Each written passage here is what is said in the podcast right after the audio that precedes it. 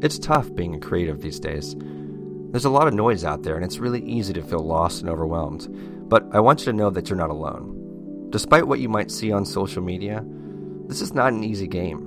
But it's not impossible either, not if you have the right mindset and the willingness to execute.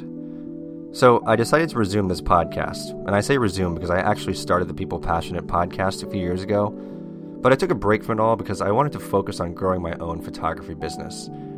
And what I realized over the years is that my passion lies in helping others, not just with technical things like email marketing or social media, but the bigger questions that keep us up at night. Questions like, who am I?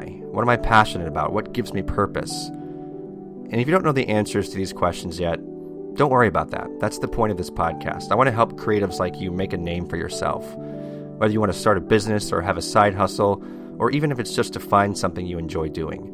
If these episodes inspire you to take action, no matter how small, then I'll have done my job. So whoever you are, thank you for checking out my podcast. I'm excited to have you with me on this journey.